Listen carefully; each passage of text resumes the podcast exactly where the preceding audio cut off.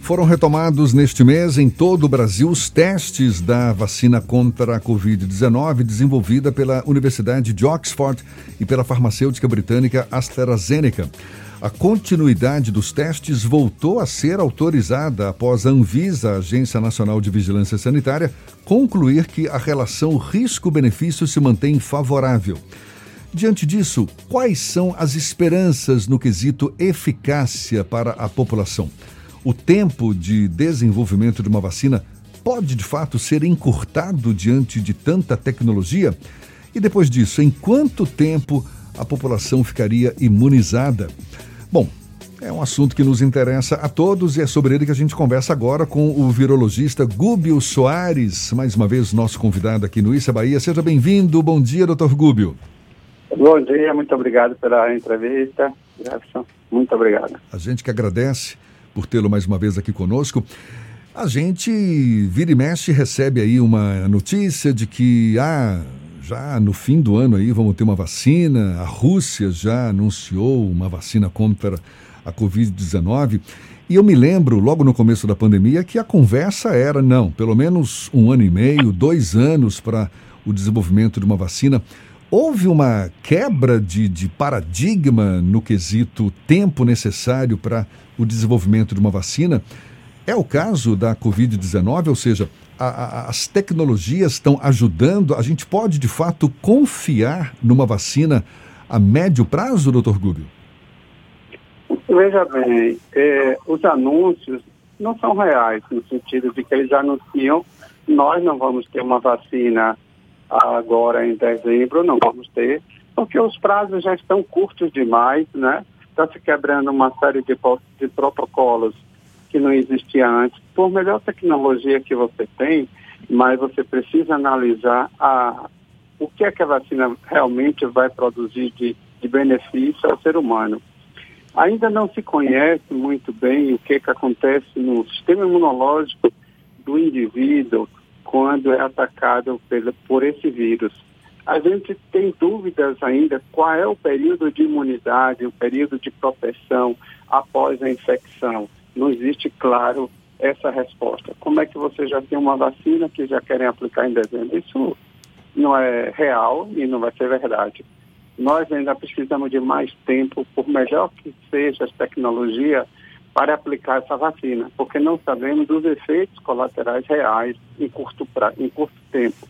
A indústria farmacêutica mundial faz um lobby muito grande, uma pressão muito grande nos governos, e os governos, é, em geral, como é ano de eleição, começam a falar que a vacina vai sair. Nós não vamos ter vacina agora e nem 2021. Então, a gente precisa ter cuidado com as vacinas que estão aparecendo.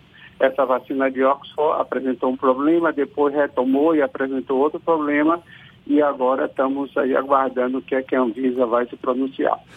Eu, eu percebo. Então devemos ter muito cuidado. É, certamente. Eu percebo que desde o início da pandemia, a cobertura, a cobertura sobre esse episódio que nos afeta tanto, vem priorizando muito mais fontes europeias, fontes norte-americanas. A gente pouco sabe o que acontece, por exemplo, em países como Rússia, China. E, no entanto, a gente teve agora, recentemente, uma vacina sendo anunciada pelo governo russo. É de fato para que ser, ser questionada uma vacina como essa?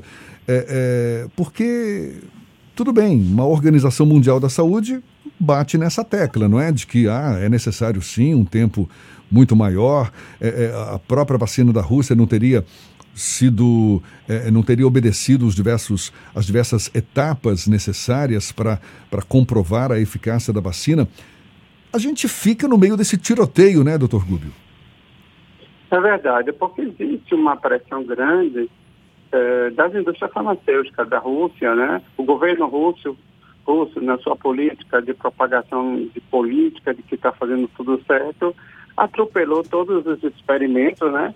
É, se sabe, apesar de eles terem publicado o trabalho, mas já há um questionamento de vários científicos internacionais sobre essa vacina russa. Essa vacina russa deve ser analisada com muito cuidado, né? A Anvisa, até onde eu sei, ainda não liberou os testes no Brasil, né? E a produção dela não vai ser aplicada aqui no Brasil até que os dados sejam confiáveis. Isso leva tempo. Não pode ser esse ano, não vai ser em 2021. Eu acho que nós temos que pressionar os nossos governantes para que se formem comissões independentes para avaliar toda e qualquer vacina que está sendo testada no Brasil e os seus resultados serem claros. Porque, afinal de contas, você está expondo uma população a vacinas que estão sendo feitas em uma rapidez incrível. E esse vírus, o coronavírus, ele é bastante diferente, é bastante agressivo, ele não se conhece bem os seus efeitos ainda reais no sistema como um todo, né, ser humano, cada dia uma surpresa mais. Então, como é que você já tem uma vacina que vai solucionar o problema? É, o governador de São Paulo disse mesmo que a vacina seja de uma proteção de 50%, deve ser aplicada. Isso não existe em lugar nenhum do mundo. A vacina tem que ter um padrão de, de 70% para cima, no mínimo 70% de proteção. Vamos reagir contra essas políticas desses governantes do nosso país que não sabem nada de ciência, cada um fala a maior asneira do mundo e se torna verdade. Há uma tendência eleitoreira dos políticos em geral ao falar sobre a possibilidade de vacina no curto e médio prazo, professor? Ah, sim. A, a doença Covid né, se tornou um falante político para todo e qualquer governante desse país para falar abertamente né, de que está se tomando medidas e reformando prédios, como lá em São Paulo, a produção de vacina, tudo aquilo é um lobby político, jogando dinheiro fora da população, que pode ser aplicado. Vamos con construir plataformas de produção de vacina aqui no Brasil, cada vez mais, e depois isso vai ficar obsoleto aí, jogado, ninguém vai estar utilizando nada. Então, existe uma plataforma política forte, é, principalmente agora na corrida é para prefeito, governadores estão, muitos são candidatos a presidente e começam a se jogar usando o Covid como plataforma política. Professor, dentro da sua experiência, qual a estimativa mínima para que nós tenhamos resultados seguros da vacina e que possa haver uma massificação desse imunizante na população mundial? Eu acredito que lá para 2000, final de 2022 seria um tempo ideal com maior número de testes, né? Eu acho que o número de testes dessa vacina tem que ser ampliado né, no mundo e no Brasil principalmente. Nós somos uma, uma raça geneticamente aqui muito misturada, não é como uma raça europeia que tem características quase idênticas genéticas, mas nós somos uma, uma miscigenação. E isso tem um fator muito grande na resposta imune. Primeiro ponto. Então, 2022, lá para dezembro de 2022, a gente pode ter uma ideia mais segura de que essas vacinas não vai trazer problemas e realmente elas vão imunizar. Se você observar o vírus HIV que provoca a doença AIDS, quantos anos tem? 40 anos? É, quantas propagandas de vacina já se fez? Não saiu vacina nenhuma. 40 anos. E tirando a vacina, professor, o senhor tem acompanhado estudos sobre a resposta de imunização das próprias pessoas que contraíram o novo coronavírus. É, a gente tem ouvido falar sobre a possibilidade de reinfecção, existem alguns casos pontuais. O senhor tem acompanhado esses casos? Tenho. E Tenho. Nós, que... é, nós estamos fazendo um estudo né, com duas amostras, é, até com o professor de Aracaju e daqui também, de pessoas que supostamente tiveram reinfecção. Isso não está claro também. Porque é o seguinte, os vírus, alguns vírus se alojam no nosso organismo e em um dado momento ele volta a aparecer. Os vírus que têm o material genético RNA, normalmente eles sofrem mutações no momento que ele começa a se replicar em células, passando de célula para célula, pode haver mutações naturais e principalmente passando de ser humano para ser humano, vai aparecer mutações. O vírus HIV, por exemplo, se aloja em células do intestino, se escondendo nessa célula, vou usar uma palavra mais popular, ele se esconde nas células é, do intestino e fica lá. Depois que a imunidade do indivíduo baixa, após o tratamento de medicação, aí ele volta a aparecer. Quando você a sua defesa tão baixa, ele volta a aparecer. Isso pode estar acontecendo com com o coronavírus está se alojando em determinados pontos, células do nosso organismo, ainda não detectável. Nós ainda não estudamos todas as células possíveis de esconderijo desse vírus. E ficamos falando de reinfecção porque alguém publicou o trabalho na China e disse que teve reinfecção. É, sequenciar vírus de, de, da fase inicial para a fase depois, eles acham que é reinfecção, não demonstra e não caracteriza uma reinfecção. Isso é, não existe prova científica disso. O que eu posso dizer, você teve duas, dois episódios, mas pode não ser reinfecção. O vírus continuou no seu organismo, esperou o momento certo e reaparecer. Como que tem herpes, a pessoa que tem herpes tem um quadro de herpes hoje, pode daqui a um ano aparecer, é o mesmo vírus que está indo e voltando, que ele está alojado no seu organismo.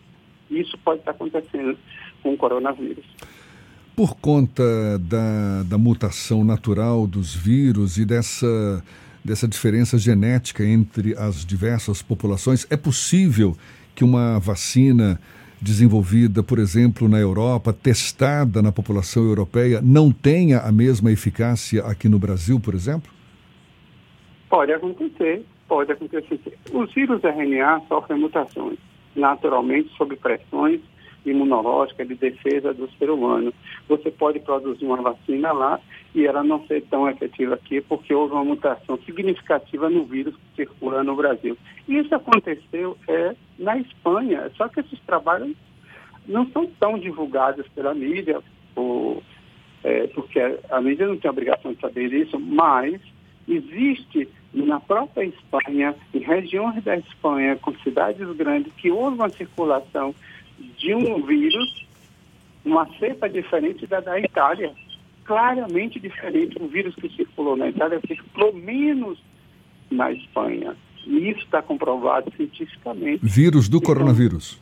Do coronavírus. Vírus do coronavírus circulou na Espanha já com mutação significativa e diferente de muitas eh, regiões da, da, da Europa.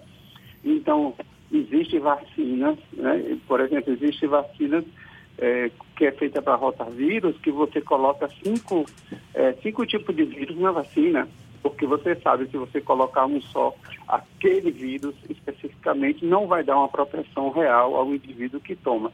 Então, a gente está correndo, acelerando um processo científico por um interesse da, da indústria farmacêutica que quanto mais a, a, a morte assusta a população, que é natural. Então, a, a, a indústria farmacêutica ela trabalha isso de um lobby de que tem que sair uma vacina para salvar a humanidade. Não, nós podemos conviver com esse vírus com medidas seguras, como está acontecendo, se as pessoas respeitarem o distanciamento e tudo, com o tempo, isso vai tender a cair. O vírus não vai desaparecer, é uma ilusão com vacina, sem vacina, o vírus não vai desaparecer, ele vai permanecer um longo período na população mundial, como existe a influenza. Uhum. A influenza, a gente toma vacina todos os anos, né? As pessoas que precisam tomar, mas o vírus continua circulando. E se sabe que ele vai voltar no próximo ano com uma mutação e tal. Isso é estudo sério, não é o que estão fazendo é, nessas indústrias farmacêuticas. É, tá dado o recado. Nada de se precipitar aí na, na busca por uma vacina contra o novo coronavírus. Muito obrigado mais uma vez, doutor Gúbio Soares. Muito obrigado pelo convite, viu?